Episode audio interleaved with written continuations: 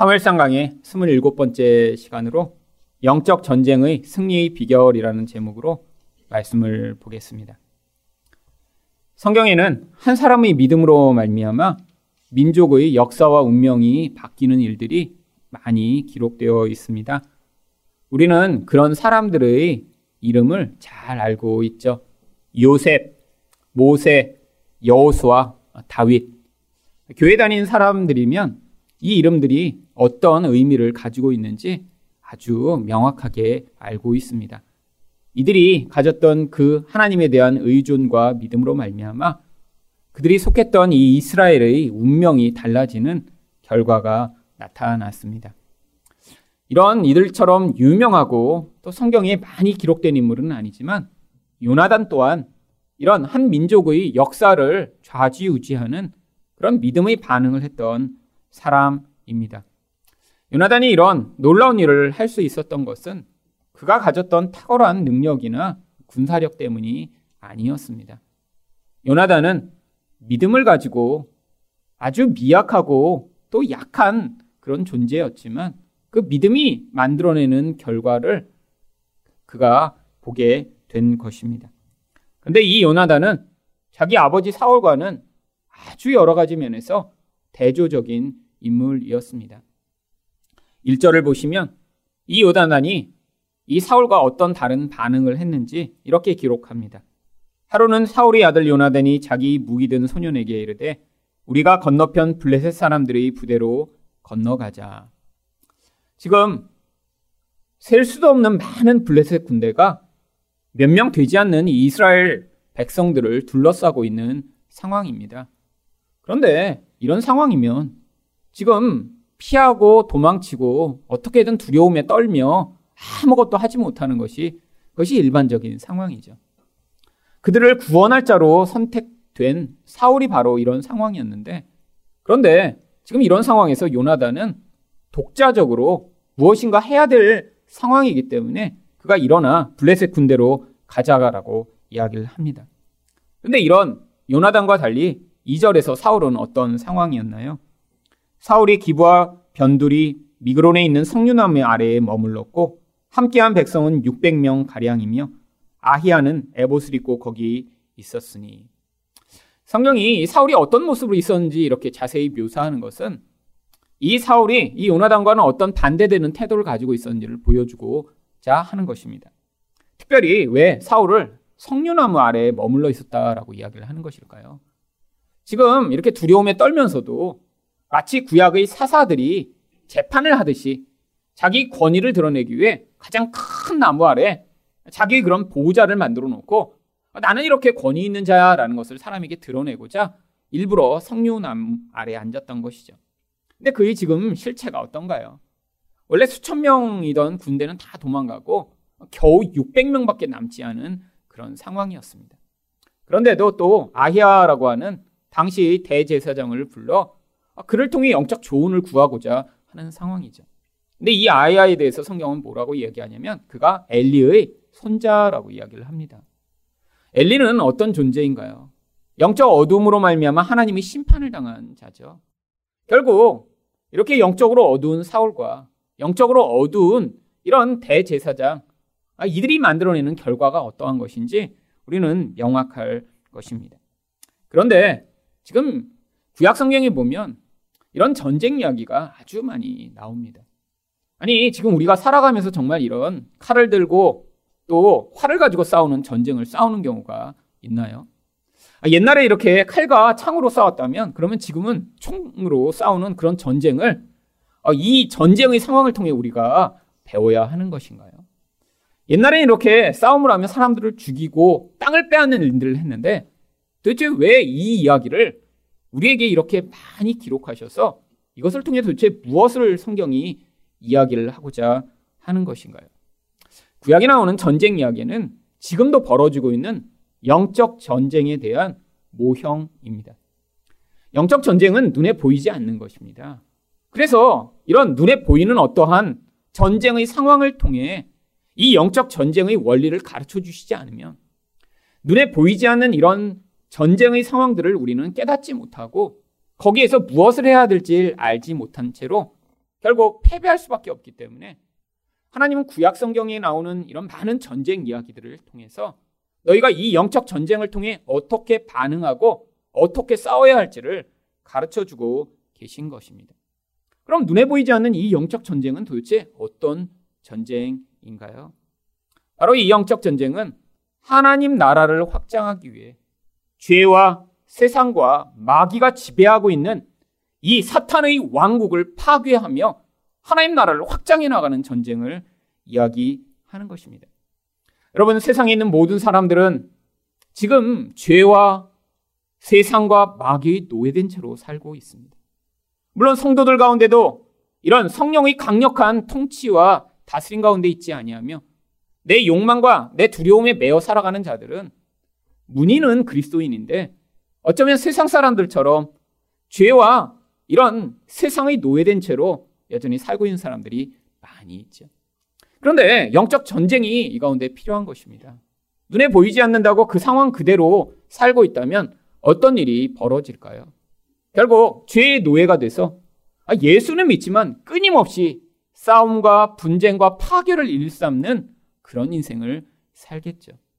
아니, 교회는 다니고 있는데 일주일에 하루만 예배 드릴 때만 예수 믿는 사람이고 나머지 삶에서는 세상 사람과 전혀 구분이 되지 않는 그래서 세상에서 어, 교회 다닌다라는 사실을 사람들이 알게 되면 깜짝 사람들이 더 놀란 다음에 아니 너가 교회 다녔어? 라고 하는 반응하게 만드는 이런 종류의 사람.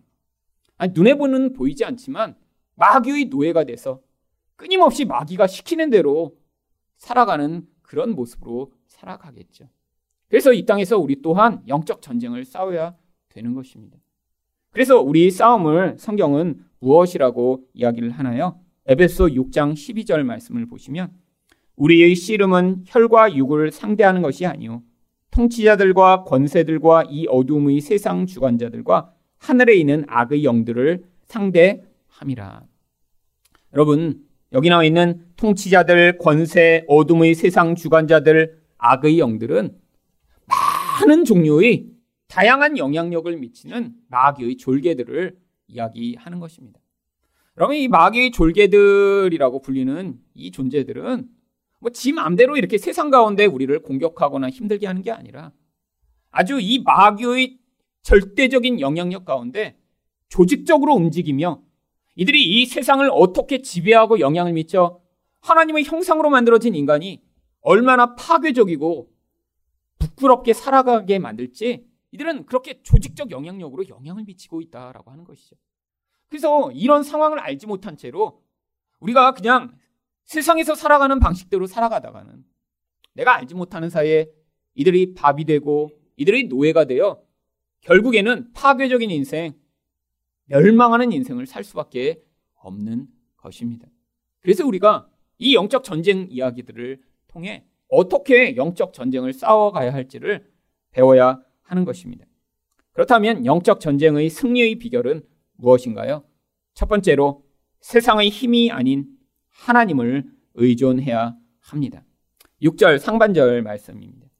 요나단이 자기 무기 든 소년에게 이르되 우리가 이 할례 받지 않은 자에게로 건너가자 여호와께서 우리를 위하여 일하실까 하노라. 여러분 이 요나단이 이 셀 수도 없는 많은 블레셋 군대와 상대하기로 한 그 중요한 이유가 무엇인가요? 저들은 할례 받지 않은 자들이고 우리는 할례 받은 언약 백성이다라고 하는 것입니다. 이 할례는 단순히 이 남자의 성기의 표피를 잘라내는 그런 표식에 불과한 것이 아니라 바로 이 할례를 받은 자는 하나님에게 속한 자며 그래서 하나님이 언약으로 그를 지키시고 인도하신다라고 하는 언약 백성의 증표입니다. 그래서 창세기 17장 10절에 하나님이 할례를 명하신 이유가 이렇게 나옵니다. 너희 중 남자는 다 할례를 받으라. 이것이 나와 너희와 너희 후손 사이에 지킬 내 언약이니라. 하나님이 그래서 구약의 이스라엘 백성들한테는 다 할례를 받게 만드셨죠. 결국 이 언약 안에 있는 자는 하나님의 도우심이 있는 것입니다. 왜? 언약 백성은 이제 하나님의 백성이며 하나님의 자녀가 되었으니까요. 요나단이 이런 싸움을 할 수 있게 된 것은 저들은 할례 받지 못한 자라 하나님이 분명히 그들을 심판하실 것이고 나와 함께 하시며 이 하나님의 능력이 무엇인가를 보여주실 테니까 저들이 많은 사람을 가지고 있던 힘이 강하던 관계없이 내가 가서 싸울 수 있다라는 그런 믿음을 갖게 된 것이죠. 여러분, 도대체 지금 그럼 이 할례는 무엇을 이야기 하는 것인가요? 여러분, 이 바로 할례가 언약 백성을 가르는 증표가 된다면 이 할례가 바로 지금은 십자가에서 죽으신 예수 그리스도를 믿는 그 믿음으로 우리에게 바로 할례로 주어진 것입니다.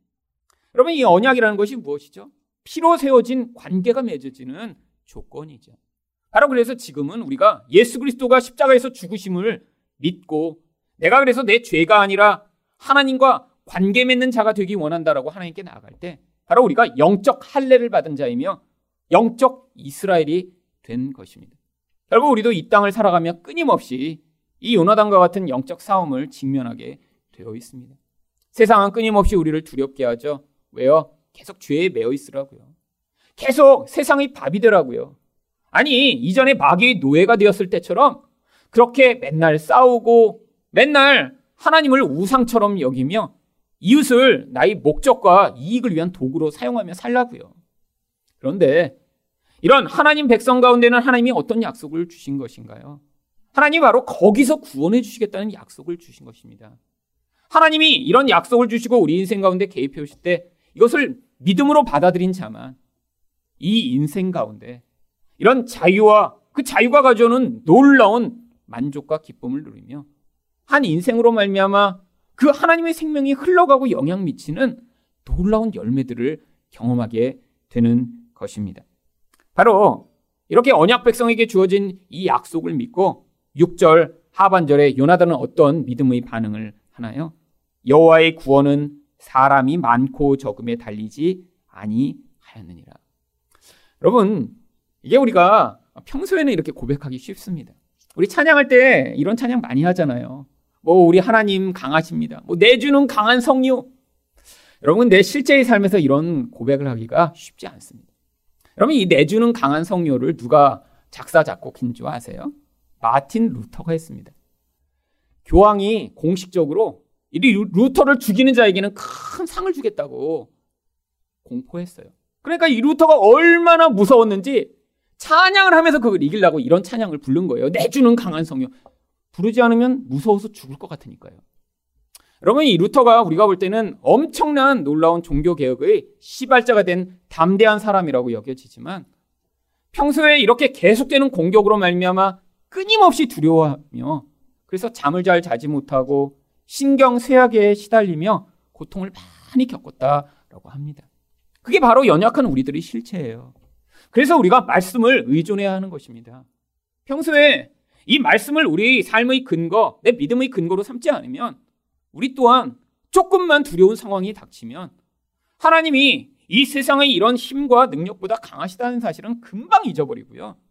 그리고 내 감각이 따라가는 대로 내 상황이 조금만 불리하면 벌벌 떠는 이 사울과 같은 모습으로 사는 것이 우리의 모습입니다.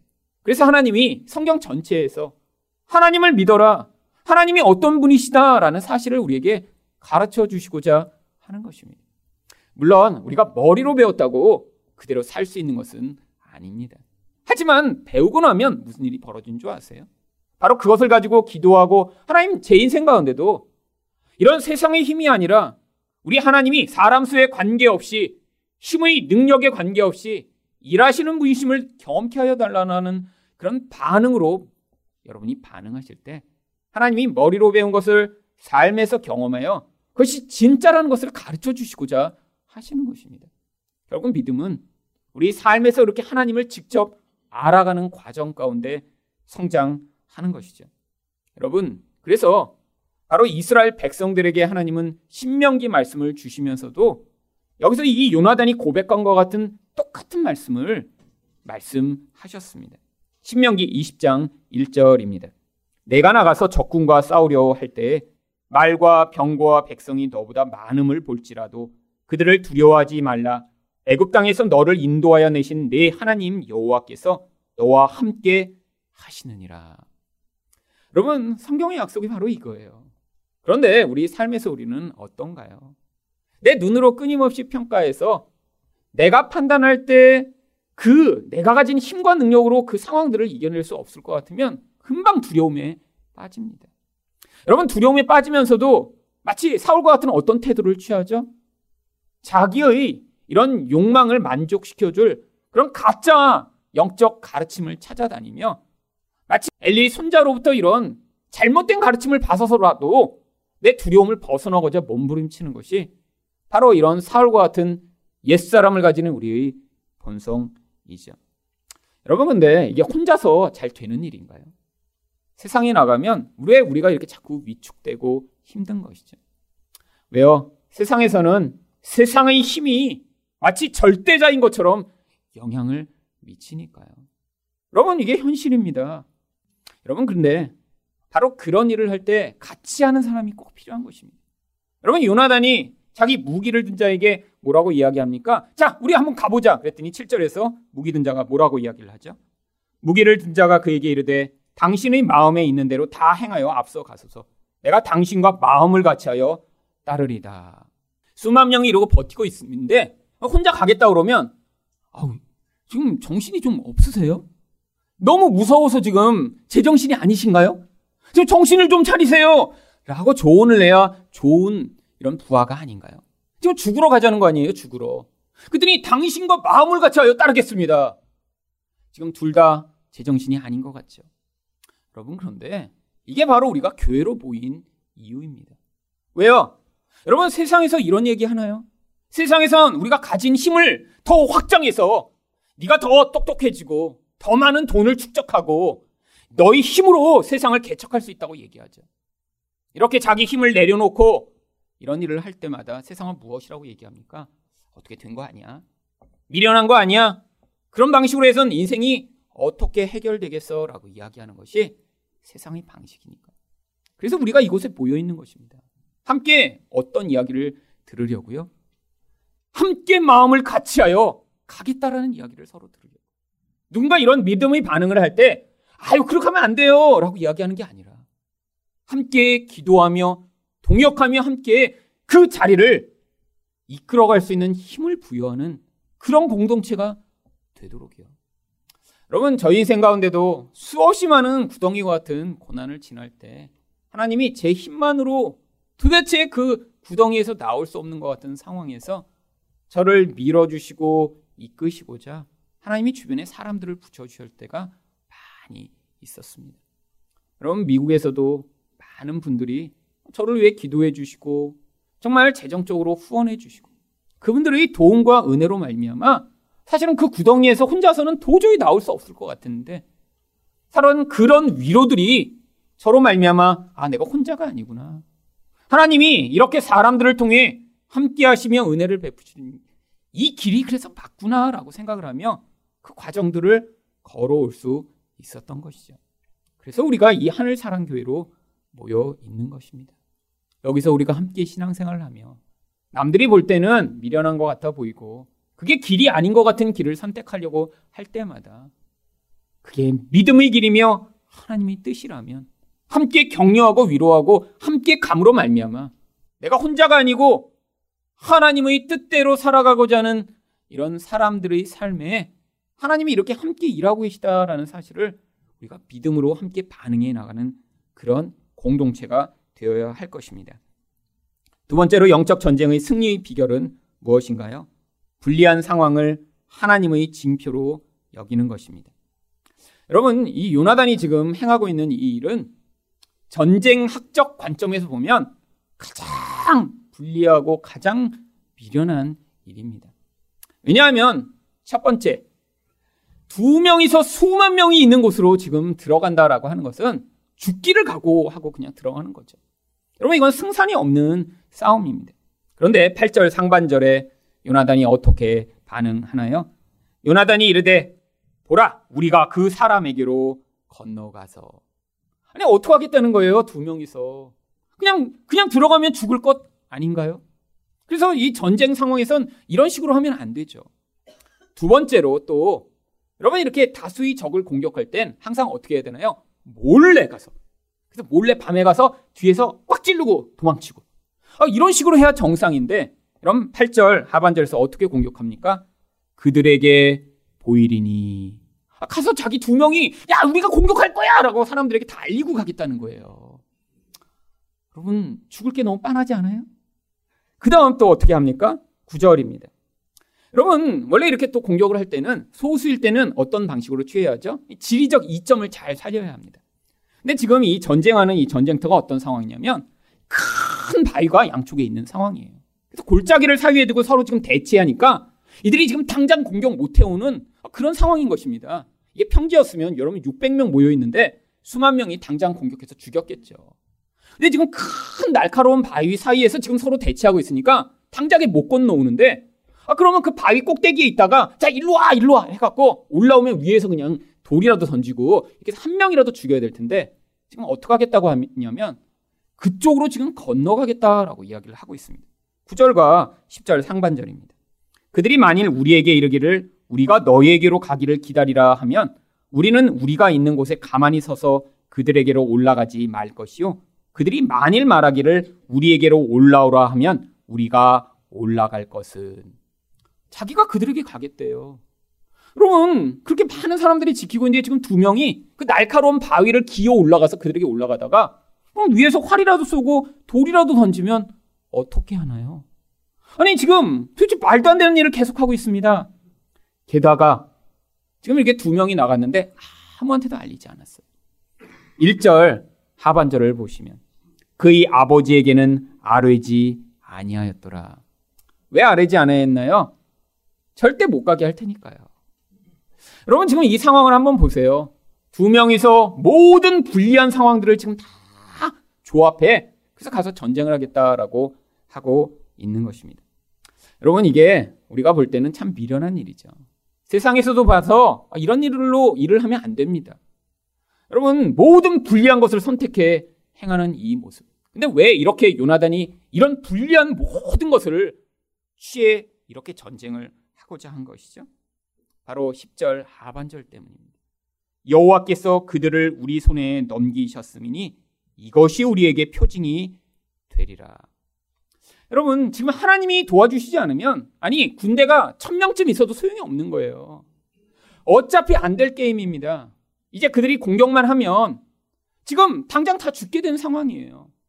지금 그런데 이런 상황에서 지금 요나단이 가서 어차피 안 될 싸움인데, 만약에 하나님이 도우시면 우리 두 사람도 할 수 있다라는 그 믿음을 발휘하며 어차피 안 될 거 최악의 상황을 만들자. 그러니까 이런 상황이 되면 하나님이 도와주시지 않으면 안 될 상황이니까 이런 최악의 상황을 만든 다음에 하나님이 정말 도우실 때 이게 하나님이 도우신 것을 내가 믿도록 이 모든 상황을 만들어가고 있는 것이죠. 여러분 그런데 요나단이 왜 이렇게 행동하나요? 바로 그 요나단의 이름에 그가 어떤 존재인지가 드러납니다. 바로 10절 하반절에 하나님이 뭐라고 얘기하실 것이라고 그가 요나단이 얘기하죠? 그들을 우리 손에 넘기 셨음이니. 이게 요나단의 이름의 뜻이에요. 여호와가 손에 넘겨주시다. 결국 요나단은 자기 이름대로 행동하는 것입니다. 하나님이 그 적들을 내 손에 넘겨주셔서 하나님이 누구신가를 보여주실 거예요. 근데 나는 내 힘으로는 할 수 없으니까 내가 아무것도 못하는 그런 상황을 만든 뒤에 하나님이 그들을 넘겨주셨음을 내가 보고 찬양하고 그 믿음의 결국이 무엇인가를 보기 원합니다라는 마음으로 그래서 지금 간 것입니다. 여러분 그래서 그들이 블레셋에게 보였더니 11절에서 블레셋 사람들이 뭐라고 이야기하나요? 둘이 다 블레셋 사람에게 보임에 블레셋 사람이 이르되 보라 히브리 사람이 그들의 숨었던 구멍에서 나온다 하고 아유 저 숨었던 구덩이에서 지금 올라오고 있잖아. 지금 조롱하는 거죠. 아, 바보 같은 놈들 무서워서 구덩이에 숨었다 이제 상태가 어떤지 지금 나와서 보고 있구나. 그런데 12절에서 이 블레 사람이 또 뭐라고 얘기합니까? 그 부대 사람들이 요나단과 그의 무기를 든 자에게 이르되 우리에게로 올라오라 너희에게 보여줄 것이 있느니라. 그럼 뭘 보여주겠어요? 한글로는 보여줄 것이 있다라고 하는데 우리가 뽐때를 보여줄게 이런 의미로 지금 오라고 그러는 거예요. 자 와봐 와봐 우리가 한번 뽐때를 보여줄게. 여러분 근데 이런 불리한 상황에서 요나단이 어떻게 이야기합니까? 12절 하반절입니다. 요나단이 자기 무기를 든 자에게 이르되 나를 따라 올라오라 여호와께서 그들을 이스라엘의 손에 넘기셨느니라. 최악의 상황이 됐는데 바로 저 최악의 상황이 하나님이 우리를 이 모든 전쟁에서 승리케 하시는 사인이다라고 받아들이고 지금 올라가고 있죠. 여러분 근데 지금 올라가는 길이 쉽지 않습니다. 13절 상반절을 보시면 요나단이 손발로 기어 올라갔고 그 무기 든 자도 따랐더라. 바위가 너무너무 험해요. 그래서 그냥 걸어갈 수가 없어서 무기를 들지도 못한 채로 기어서 겨우 올라가는 상황인데 그 바위에 대해서 그래서 4절에서 원래 이렇게 이야기를 했었습니다. 요나단이 블레셋 사람에게로 건너가려 하는 어기 사이 이쪽에는 험한 바위가 있고 저쪽에도 험한 바위가 있는데 하나의 이름은 보세스요 하나의 이름은 세네라. 저쪽에 있는 큰 바위는 보세스라고 이름을 붙였습니다. 이 보세스라는 이름은 미끄러운 바위라는 뜻이에요. 이쪽에 있는 세네라고 하는 요나단이 원래 있던 바위는 가시같이 뾰족한 바위라고 하는 뜻입니다. 결국 큰 두 개의 바위 사이에 서로 보고 있다가 지금 저쪽으로 정해갖고 이쪽으로 올라가고 있는 길이죠. 여러분, 이 결론을 모른다면 우리는 이 결말이 어떻게 끝날지 이렇게 예측할 수 있습니다. 올라가다가 죽겠구나. 아니면 저쪽에서 야 두 명이니까 이제 올라와봐 올라와봐 우리가 뻔때 보여줄게 그래서 올라오는 이 요나단과 그 무기 든 자를 당장에 쳐서 죽이겠구나. 여러분 그런데 반전이 일어납니다. 13절 하반절입니다. 블레셋 사람들이 요나단 앞에서 엎드러짐에 무기를 든 자가 따라가며 죽였으니 요나단과 그 무기를 든 자가 반나절가리 땅 안에서 처음으로 쳐 죽인 자가 20명 가량이라. 여러분 둘이서 같이 싸운 것도 아니에요.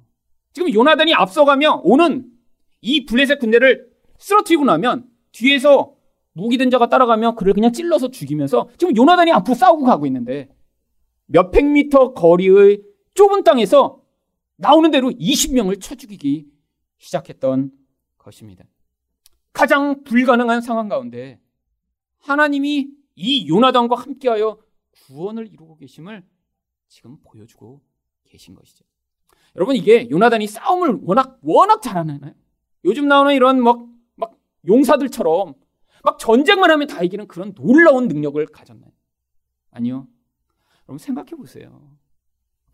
이런 싸움에 이 모든 일이 가능하게 된 게 하나님의 개입이 아니면 불가능하다는 사실을 보여주고자 이 성경이 기록하고 있는 것입니다. 여러분 그래서 우리 인생 가운데도 하나님이 도심이 아니면 불가능한 상황들을 하나님이 끊임없이 만들어내시는 거예요. 물론 우리들은 약기 때문에 요나단처럼 행동하는 경우는 없습니다. 우리 인생 가운데 우리가 스스로 이렇게 아주 불리한 상황으로 계속 만들지는 않아요. 그럼 그렇진 않죠. 그래서 하나님이 그렇게 만들어 주시는 것입니다. 우리는 절대로 안 할 거기 때문에. 근데 우리 상황 가운데서 내가 어떻게 할 수 없는 상황이 자꾸 생겨요.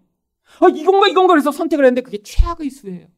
자꾸 자꾸 그렇게 만들어 가면 나중에는 팔다리가 다 묶이고 내가 스스로 결정하고 행동할 수 없는 그런 최악의 상황에 들어가 망연자실하여 하나님 도와주세요라고밖에 할 수밖에 없는 상황에 우리가 처하게 될 때가 있습니다. 근데 바로 이때가 어떤 때인가요? 하나님의 구원이 임하는 때라고 하는 일이죠. 여러분 그렇게 하나님의 구원이 임해야 그 구원이 임한 뒤에 무슨 일이 가능한가요? 우리 하나님이 구원하셨습니다. 바로 이 고백이 가능해지는 것입니다. 여러분 2주 전에 시골에서 어떤 목사님 부부가 저희 교회에 찾아오셨어요. 바로 지난 크리스마스 때 저희가 헌금으로 이제 스타렉스 차량을 사드린 원리교회 목사님과 사모님이셨습니다. 너무 감사하다고 시골에서부터 이제 쌀을 가지고 오셔서요. 지금 여러분이 드시고 계신 밥이 바로 원리교회에서 갖고 온 쌀로 지금 밥을 드시고 계신 것입니다. 물론 딸기도 갖고 오셨는데 딸기는 너무 금방 상하기 때문에 제가 혼자 다 먹었습니다. 저희 아이들도 먹었고요. 그 딸기는 일주일을 보관을 할 수가 없어서 어쩔 수 없이 토요일 날 갖고 오셨으면 제가 주일까지 남기려고 그랬는데 근데 딸기는 제가 먹었습니다. 네. 근데 이제 이 두 분이 이제 오신 이유가 사실 너무너무 저희 교회에 감사해서 그렇죠. 솔직히 저도 이전에 얼굴 못 본 분이에요. 전화 통화만 했던 목사님이십니다. 그런데 이제 와서 차도 보여주시고 그리고 이제 저희 교회에 감사를 표명하고자 이제 멀리서부터 오신 것이 근데 이제 그때 전화로는 얘기를 안 하셨던 이야기를 하시더라고요. 저희가 이제 크리스마스 헌금을 이제 보냈지만 사실 그 차가 문제가 생긴 거는 11월 달부터 문제가 생겼답니다. 11월 초가 됐는데 이제 더 이상 차를 탈 수 없는 상황이 된 거예요. 덜덜덜덜. 그래서 이제 카센터에 갔더니 이제 아래가 다 차가 다 망가져서 이제 더 이상 탈 수 없는 상태라고 이제 폐차를 해야 된다고. 차를 폐차하면 교인들을 모시고 와서 예배를 드릴 수 없는 시골이라 이제 억지로 주일만 운행을 하신 거예요. 주일만. 근데 그것도 더 이상 탈 수 없는 상황이 돼서 11월 중순이 지나서 결국 폐차를 하셨답니다. 이제 어떻게 할 수 없는 상황이 된 거죠. 그래서 이제 11월 달 그 차가 문제가 생기면서 목사님과 사모님이 이제 특별 작정 기도를 시작하신 거예요. 보통 작정을 하면 이런 큰 문제의 경우엔 한 달 정도를 작정하면 하나님 응답을 하시면 좋죠. 그래서 이제 한 달을 이제 열심히 기도하시고 이제 차는 없고 그래서 열심히 기도하셨는데 11월 말까지 이렇게 보통 정해놓고 기도를 하시면 응답이 그때 딱 안 되면 이렇게 사람은 대부분 낙심을 하게 됩니다. 12월 1일이 됐는데 낙심이 되신 거예요. 낙심. 아니, 이렇게 한 달을 열심히 기도해도 아무 소용이 없는데 어떻게 해야 하나? 근데 꼭 이럴 때 꼭 마음을 요동케 하는 일이 같이 벌어지기 마련입니다. 이 목사님이 그 원리교회 가신 지가 이제 7년이 되셨대요. 작년 말로. 근데 그 동네에 똑같은 때 부임하신 다른 목사님이 계신 거예요. 그래서 똑같이 7년이 되신 거예요. 근데 이 다른 교회 목사님 부부한테는 그 교회가 7년 되셨다고 해외 여행을 선물로 보내드렸답니다. 그러니까 그 얘기를 듣자마자 이 목사님이 마음이 더 많이 상하신 거예요. 나는 7년 이렇게 목회하고 차폐차했구나. 그러면서 마음이 많이 상하셨죠. 힘들었죠. 다른 교회는 이렇게 잘 돼갖고 해외여행도 가는데 해외는 커녕 그냥 차가 망가져서 그렇게 돼서. 그래서 이제 사모님한테 한 달을 기도했는데도 아무 수가 없으니 어떻게 해야지? 그랬더니 사모님이 그러셨다고 그래요. 우리가 밥을 굶어서 그러면 이제 어떻게 해보자고. 여러분, 그 밥 굶는다고 차를 살 수 있나요? 미니카는 살 수 있습니다. 근데 그러면 안 되잖아요. 그렇게 낙심해서 완전히 포기된 상황에서 제가 12월 2일 날 전화를 드린 거예요. 12월 2일. 아, 타이밍 기가 막히죠? 12월 2일. 사실은 그 전날 제가 전화하려고 했는데 하여튼 무슨 일 때문에 바빠갖고 그 다음날쯤 이제 전화를 해야겠다. 그래서 제가 그 다음날 전화한 거예요. 12월 2일. 여러분, 그 소식을 듣고 얼마나 기뻐하셨는지 모릅니다. 하나님이 이렇게 구원하셨구나. 그래서 해외에 안 가도 그냥 행복하셨대요. 얼마나 행복하셨는지 그래갖고 그래갖고 이 차를 이렇게 구매를 하시고 나서 그래갖고 너무 기뻐갖고 동네 어른들을 불러다가 예, 떡과 과일을 사다가 잔치를 하셨대요. 동네 이렇게 서울에서 어느 교회에서 이렇게 차 사줬다고 그래갖고 잔치를 하시고 네 이렇게 얼마나 즐거워하셨는지 와서 그 간증을 이렇게 나눠 주셨습니다. 여러분 이게 하나님이 일하시는 방법이에요. 여러분 개인이 노력하고 애쓰는 그 모든 것들을 포기하여 정말 이제는 우리가 밥을 굶어야 되나 라는 그 절망의 상황 가운데 하나님이 그 사람을 기억하시고 그 기도에 응답하시며 하나님이 예상치 못한 방법으로 일하여 나가시는 그 놀라운 은혜예요. 여러분 이게 바로 하나님의 구원이 나타나는 것입니다. 어떤 구원이요? 단순히 어느 교회에 차가 생긴 그런 구원이 아니에요. 하나님이 정말로 우리 기도에 응답하시는 하나님이시며 우리 힘을 내려놓게 됐을 때 하나님이 왕이시며 통치하시는 자라는 사실을 경험케 하시는 그 놀라운 구원이요. 바로 우리 인생도 그 구원을 경험해 나가며 우리 하나님이 왕이시라는 사실을 기억하도록 만드는 그 놀라운 구원의 자리로 이끌려 가고 있는 것입니다. 마지막으로 영적 전쟁의 승리의 비결은 무엇인가요? 하나님의 두려움이 임해야 합니다.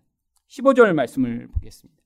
들에 있는 진영과 모든 백성이 공포에 떨었고 부대와 노략군들도 떨었으며 땅도 진동하였으니 이는 큰 떨림이었더라. 여러분 한 절에 계속 반복해서 나오는 단어가 뭐죠? 떨림, 공포, 두려움. 여러분 그냥 결국 20명 죽었다고 그렇게 떨린 게 아니에요. 이 요나단으로 말미암아 지금 하나님의 두려움이 마치 전염병처럼 펴지기 시작한 것입니다. 이건 영적 두려움이죠. 우리가 많은 힘을 가져도 그 힘으로 해결할 수 없는 영적 두려움이요. 마음의 근원 안에서부터 흔들리기 시작하는 이 하나님의 영적 두려움이요. 여러분, 이 두려움이 임할 때 어떤 일이 벌어졌나요? 바로 소동나기 시작한 거예요. 난리가 난 거죠. 그러니까 그제서야 16절과 17절에서 사울이 어, 무슨 일이 났어 도대체? 이제 궁금해서 원인을 찾기 시작한 것입니다. 베냐민 기부하에 있는 사울이 파수꾼이 바라본 즉 허다한 블레스 사람들이 무너져 이리저리 흩어지더라. 사울이 자기와 함께한 백성에게 이르되 우리에게서 누가 나갔는지 점호하여 보라 하여 점호한즉 요나단과 그의 무기를 든 자가 없어졌더라. 이제야 사울은 알게 되죠. 그런데 이 사실을 알자마자 이 사울이 갑자기 이상한 명령을 합니다. 18절입니다. 사울이 아히야에게 이르되 하나님의 괴를 이리로 가져오라 하니 그때 하나님의 괴가 이스라엘 자손과 함께 있음이니라. 아니 지금 이렇게 지금 전쟁이 벌어지면 빨리 가서 도와야 되는데 왜 갑자기 하나님의 괴를 갖고 오라고 하는 것일까요? 그런데 여기 이 하나님의 괴라고 하는 것은 실제로는 하나님의 괴가 아닐 가능성이 아주 높습니다. 그래서 영어 성경만 보시더라도요.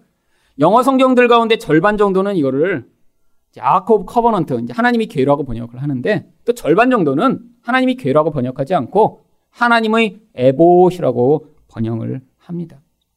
헬라어로 번역을 한 70인역 번역에도 에봇이라고 되어 있어요. 에봇은 제사장이 입는 옷을 이야기합니다. 근데 왜 여기는 이렇게 하나님의 괴라고 쓰여져 있는 것인가요? 제가 판단할 때도 이거는 하나님의 괴일 가능성은 거의 없습니다. 왠지 아세요? 아니 우리 사무엘상 배울 때 배우셨잖아요. 여러분 하나님의 괴를 지금 블레셋과 싸울 때 이전에 가지고 나갔다 무슨 일이 벌어졌어요? 빼앗겼었잖아요. 그래서 엄청난 수치를 당했었잖아요. 그래서 하나님의 괴를 다시 가져올 수는 없는 상황입니다. 지금은 인원도 몇 명 안 되는데 그 괴를 갖고 오면 뺏길 게 빤한데요. 여러분 그리고 지금 이 하나님의 교회는 이 전쟁하는 장소로부터 아주 멀리 떨어진 기랏 여아림이라는 곳에 있습니다. 또한 이 괴를 여기서의 지금 괴라고 하는 것이 잘못된 이유가 다음 절에 보면 지금 사울이 또 금방 그 제사장에게 명령을 해요. 그것으로부터 손을 거두라. 아니 원래 하나님에게는 손을 만지지 못하게 되어 있거든요. 근데 그 손을 댔던 것을 거두라고 얘기해요. 그러니까 그것은 괴가 아니라 에봇일 가능성이 높습니다. 왜 에봇을 가져오라고 한 것일까요? 에봇에는 우림과 둠밈이라고 하는 돌을 통해 하나님이 뜻을 분별하게 되어 있었어요. 어떻게 분별하는지 모릅니다. 근데 아마 두 종류의 둘이 돌이 있나 봐요. 그 돌을 어떻게 굴리던 아니면 두 중에 뽑던 간에 하나님이 가라라고 말씀하시거나 아니라고 말씀하시는 yes와 no를 분별하는 용도로 이 에봇에 붙어 있는 우림과 둠밈을 사용한 거죠. 아, 이 사울이 갑자기 지금 영적인 사람이 된 거예요. 왜죠? 승리를 눈앞에 두고 있으니까. 야, 갑자기 무슨 일이 있는데, 야, 하나님의 도우심을 받아 우리가 가면 되는지 한번 확인해 보자라고 지금 에봇을 갖고 오라고 한 것입니다. 근데 왜 성경 원문에는 이걸 하나님 괴라고 표현했을까요? 사실 원문의 괴라고 된 것은 맞습니다. 이거는 오염이 됐거나 훼손되진 않았어요. 근데 왜, 왜 분명히 에봇을 갖고 왔을 텐데 괴라고 쓴 것일까요? 사울이 얼마나 나쁜 놈인가를 보여주고자 아마 뒤에 사본을 옮겨 적는 사람이 괴라고 옮겨졌을 가능성이 높습니다. 앞에서 어떻게 했으니까요? 앞에서 이렇게 이스라엘 백성이 여호와의 괴를 가지고 왔다가 뺏긴 것 같은 똑같은 짓을 하는 이 나쁜 놈이 사울이라는 걸 보여주고자 해요. 여러분, 근데 보세요. 이렇게 괴가 아니라 에봇을 갖고 와 하나님이 우리를 가라고 하시는지 안 가라고 하시는지를 확인해 보자고 했다가 19절에서 금방 뭐라고 이야기합니까? 사울이 제사장에게 말할 때 블레셋 사람들이 진영에 소동이 점점 더한지라. 사울이 제사장에게 이르되 내 손을 거두라. 아니 오라고 그랬다 금방 하지 말라고 그래요. 왜죠? 지금 막 점점 승리를 하니까 야 물어보지 말고 그냥 가자. 혹시 물어봤다 하나님이 안 돼라고 하시면 어떡하지? 그러니까 하지 말라라고 한 것이죠. 여러분 이게 바로 사울의 모습입니다. 원래 하나님과 관계 없는 인간이에요. 내 눈에 보이는 것으로 늘 판단하는 교만한 인간이죠. 지금 하나님의 뜻을 물어보겠다고 한 것도 그때는 확실성이 없었으니까요. 근데 소동이 점점 커지면서 야 이길 것 같잖아. 그러니까 더 이상 하나님의 뜻을 알 필요가 없었던 것입니다. 여러분 우리 인생 가운데도 이렇게 사울처럼 반응할 때가 얼마나 많은가요? 여러분 언제 주로 기도하시죠? 불확실할 때요. 내 힘으로 뭔가 명확지 않을 때요. 근데 언제 기도 안 하시죠? 명확할 때요. 내가 판단할 땐 이걸로 너무 잘 될 것 같은 데. 너무 내 판단과 계획으로는 선명할 때 그때 기도하지 않습니다. 그냥 내 마음대로 해요, 인생을. 이게 바로 사울의 모습인 거예요. 하나님이 혹시라도 내가 이렇게 하려고 하는데 안 돼 라고 하실까봐 오히려 차라리 안 물어요. 여러분, 여러분이 만약에 어떤 사람을 배우자로 확신한다고 생각해 보세요. 아, 그 사람 정말 돈 많이 벌고 내가 볼 때 한눈에 반했어, 그냥. 옆모습은 원민이야. 아, 그래갖고 그냥 이제 저 사람으로 그냥 하기로 했다. 이렇게 마음에 정하고 나면 여러분, 그럼 기도하실까요? 하나님, 맞습니까, 이 사람? 근데 이렇게 생긴 거는 정말 이렇게 자세히 뜯어봐야 코 한쪽만 원빈이야. 어, 그러면 이제 고민이 됩니다. 그리고 돈도 많이 못 벌고 약간 좀 너무 불확실해요. 그러면 밤을 새워가면 기도하겠죠. 아마 금식도 할 거예요. 불확실하니까요. 여러분, 그렇게 기도하는 이유가 뭐죠? 좋은 결과를 얻으려고요. 여러분, 이게 바로 사울과 같은 우리의 모습이라니까요. 분명히 종교적입니다.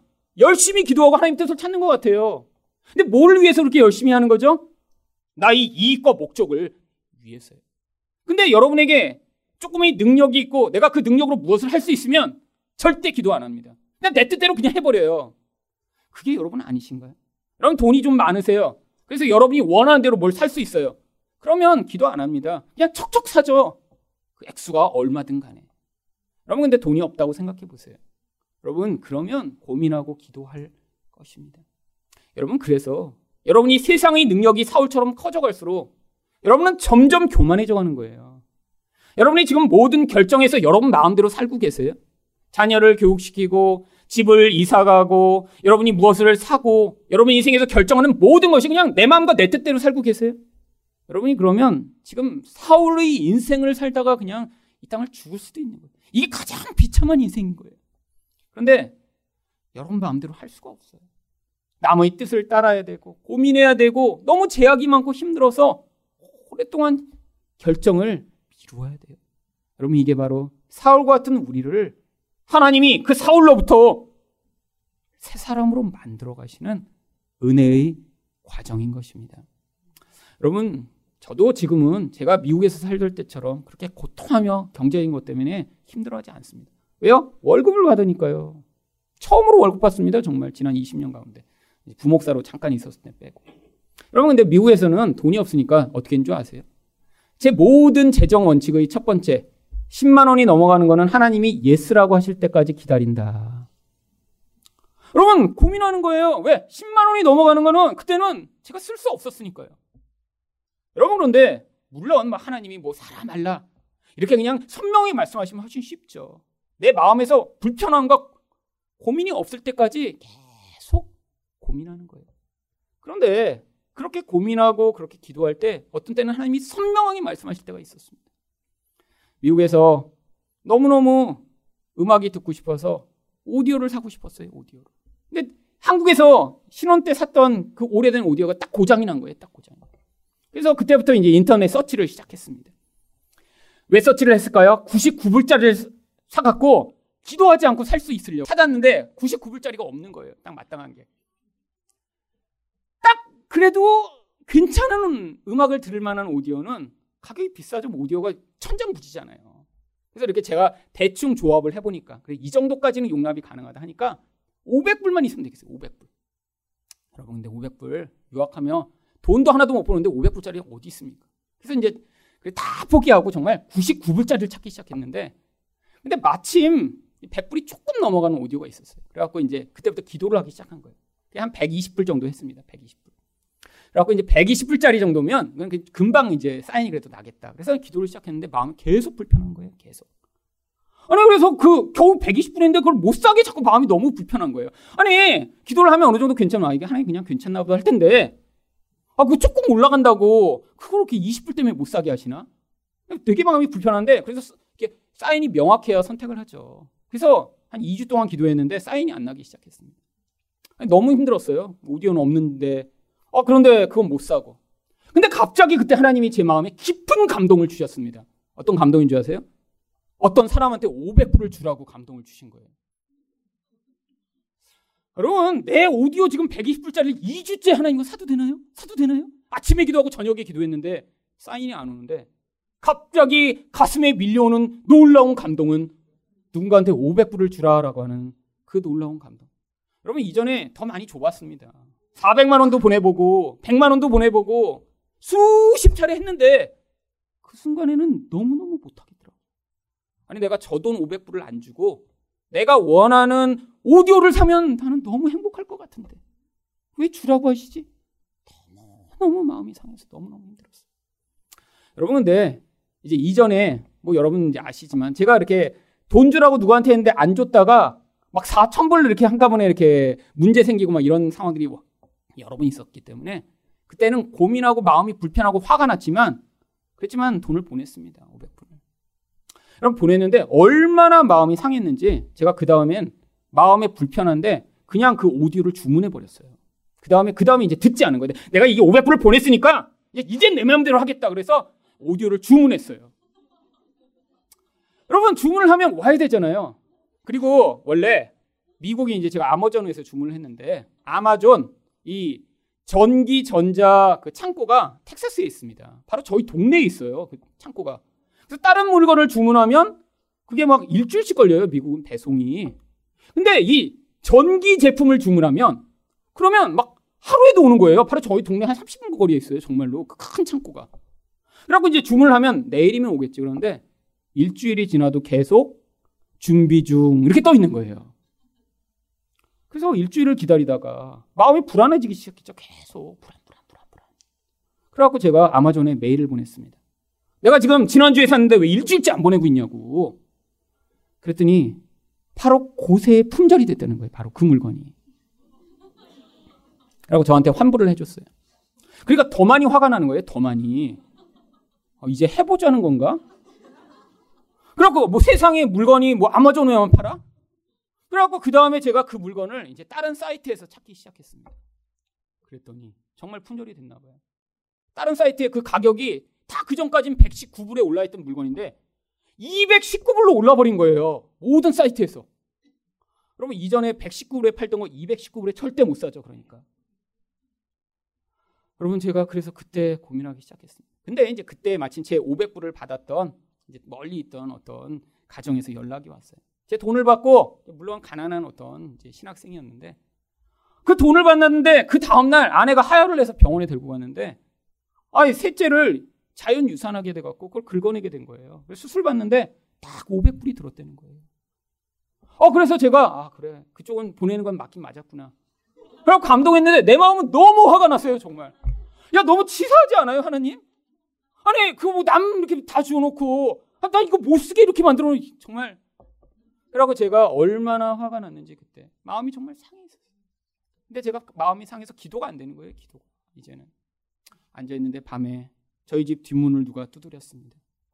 그래서 밤에 나가본 거예요. 누구세요? 그랬더니 우리 옆집에 살던 어떤 덩치 큰 전도사님이 찾아오신 거예요. 그래서 왜 오셨냐 그랬더니 큰 박스를 하나 들고 왔어요. 그랬더니 뭐냐 그랬더니 이삿짐 날리는데 갔는데 그 집에서 이 오디오 버린다고 그래갖고 어, 아는 목사님 그 음악 좋아하는데 오디오 고장났다 그러는데 그 집 드린다고 갖고 왔대요. 그래갖고 정말 2만 원 박스를 들고 온 거예요. 그래갖고 그 박스에서 꺼냈더니 멀쩡한 오디오인데 너무 크다고 버리고 간 거예요. 어느 집이. 그래서 그걸 설치해서 음악을 듣는데 하나도 안 좋더라고요. 왜? 그동안 마음이 너무 상했어요. 그리고 근데 근데 이제 좀 오래된 오디오죠. 그래갖고 그 오디오를 검색해 봤습니다. 인터넷 다 있잖아요, 옛날에. 옛날에 얼마에 팔았나 그랬더니 500불에 팔던 오디오예요. 500불에 팔던. 물론 그 오디오 그냥 갖다 놓고 그 다음에도 그냥 계속 컴퓨터로 들었습니다. 오디오 있다고 그게 정말 내가 사랑했던 게 아니에요. 내 맘대로 살고 싶었던 거죠. 내 맘대로. 여러분 결국 나중에 이사 올 때 그 오디오 또 남 주고 왔어요. 여러분 근데 그 과정을 지나면 뭘 배웠나요? 내가 주인이 아니라는 걸 배웠어요. 하나님이 주인이시고 하나님 뜻대로 사는 인생이 행복하다는 걸 배웠어요. 내가 주인이 돼서 내가 판단하고 내가 결정하고 내 인생을 행복하게 만들려고 할 때마다 갈망은 더 커지고 불만족은 더 늘어나겠죠. 하지만 그 하나님의 인도하심을 받아 따라가는 인생이 되어야 그 은혜로 말미암는 기쁨과 만족이 점점 커지게 되는 것입니다. 여러분 근데 이런 상황이 벌어졌는데 이때 어떻게 이런 20명밖에 앉았는데 이런 승리를 가져올 수 있었나요? 바로 20절 때문입니다. 사울과 그와 함께한 모든 백성이 모여 전장에 가서 본즉 블레셋 사람들이 각각 칼로 자기 동물들을 침으로 크게 혼란하였더라. 싸움은 요나단이 싸웠는데 블레셋 사람끼리 서로 싸우기 시작했대요. 근데 사실은 블레셋 사람끼리 싸운 것이 아닙니다. 21절 말씀을 보시면 전에 블레셋 사람들과 함께 하던 히브리 사람이 사방에서 블레셋 사람들과 함께 진영에 들어왔더니 그들이 돌이켜 사울과 요나단과 함께한 이스라엘 사람들과 합하였고 이전엔 블레셋의 권세가 너무 컸더니 이스라엘 백성들이 다 블레셋 사람화 된 거예요. 마치 일제 시대 때 한국 사람이 일본 사람들이 앞잡이가 돼서 나쁜 짓 한 것처럼요. 근데 갑자기 이 요나단으로 말미암아 놀라운 구원이 일어났더니 무슨 일이 벌어진 거예요?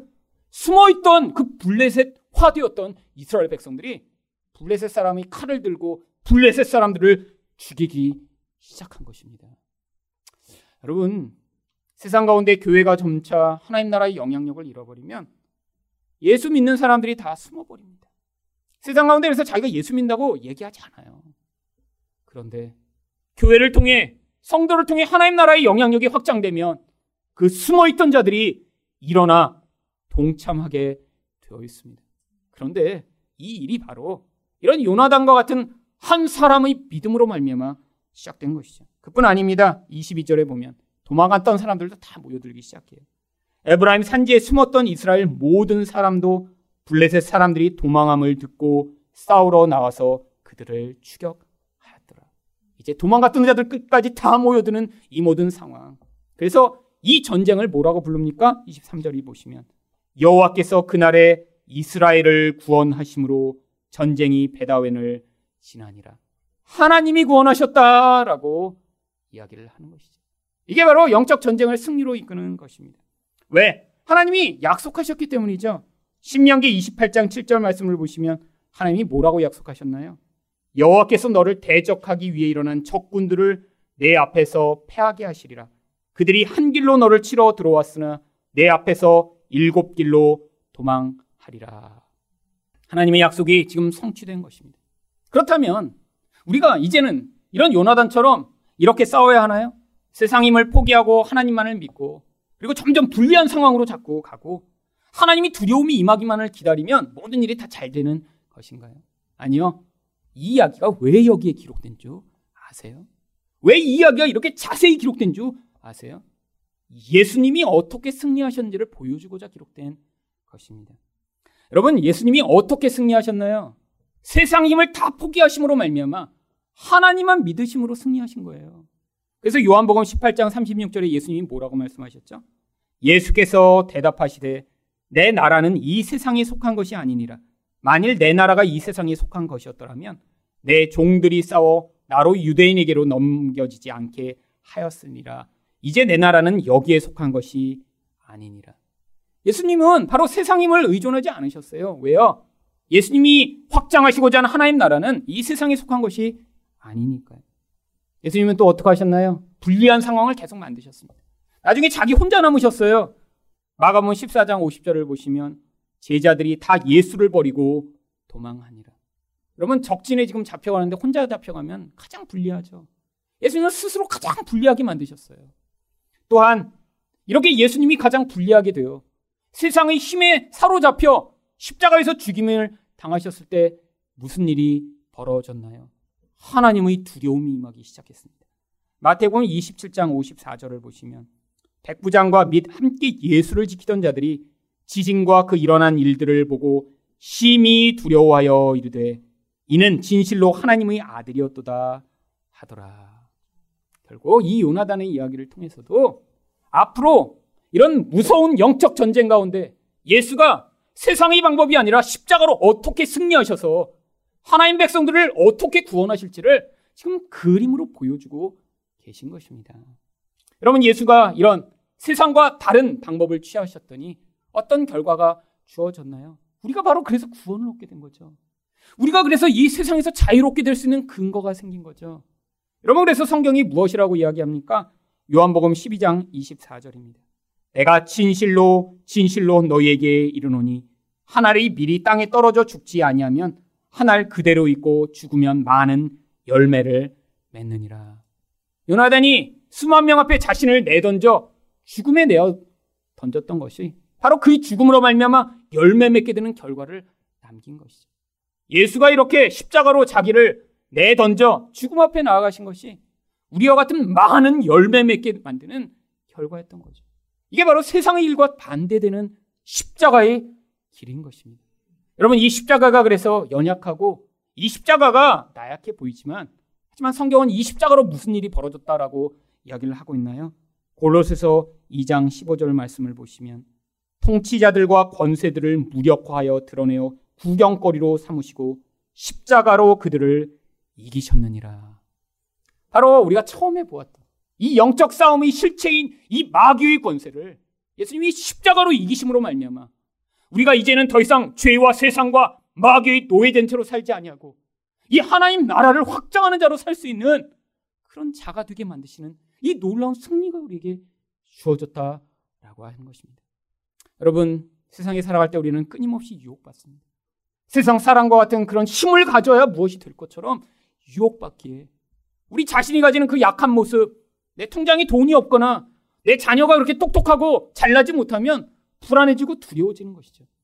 하지만 여러분이 바로 이 십자가의 승리를 믿으시는 믿음을 가진 언약 백성이 되셨다면 바로 이 십자가로 말미암은 그 놀라운 승리를 여러분의 승리로 받아들이셔서 하나님 나의 인생을 통해서도 이런 놀라운 영적 승리가 나타나는 놀라운 결국을 맛볼 수 있도록 은혜를 달라라고 기도하시는 여러분이 되시기를 축원드립니다.